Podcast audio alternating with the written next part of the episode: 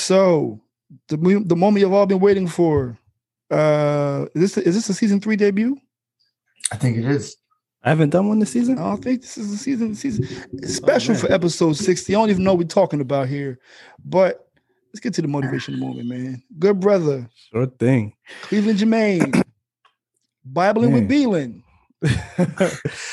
oh man, so uh this weekend I will be celebrating two years of marriage to my beautiful wife. Ooh, let me get you one of these. that's right. That's right. uh, what is it? Uh, the first? The first, November yes. 1st. Yes. So, like, when I think back to when we first met, there was a connection between us that we both felt, and it gave us a comfort, even though we just, even though we just met. So, even though it was new, it felt like we were continuing a relationship that already existed. And it took me over 30 years to find my wife. But when I found her, I felt like I knew her forever. And it reminds me of this story in the Bible with uh, a guy named John the Baptist that most people have heard of, and a guy named Jesus, which I hope you heard of. Um, but John was in the wilderness and he was preaching about Jesus, and Jesus walks up and he introduces him to everyone. He says, Hey, everyone, look, this is the guy that I've been talking about. Why that stands out to me is that there's only been one other moment recorded in the Bible where the two of them have been in the same place at the same time, and that was when they both were in the wombs of their mother.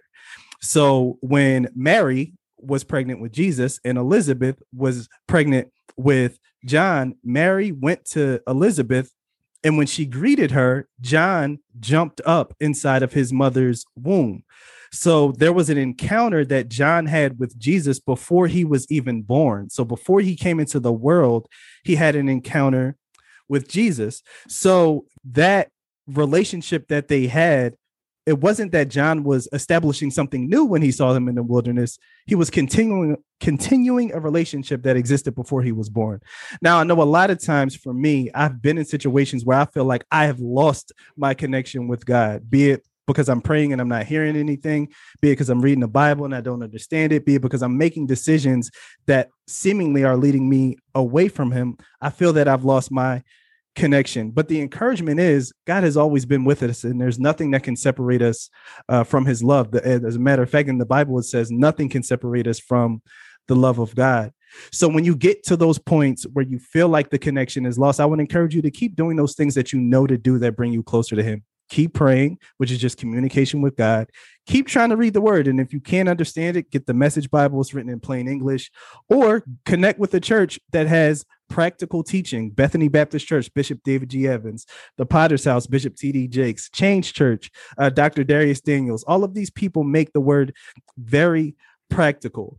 And always remember that you have had an encounter with God, and you may think, well, I've never had an encounter, so I have no point of reference. The Bible says God knew you, He called you, He chose you before you were born. So when you finally make that decision to turn back to God, you won't be reconnecting or reestablishing a new relationship. You'll actually be continuing a relationship that existed before you were born. And that's the motivational moment.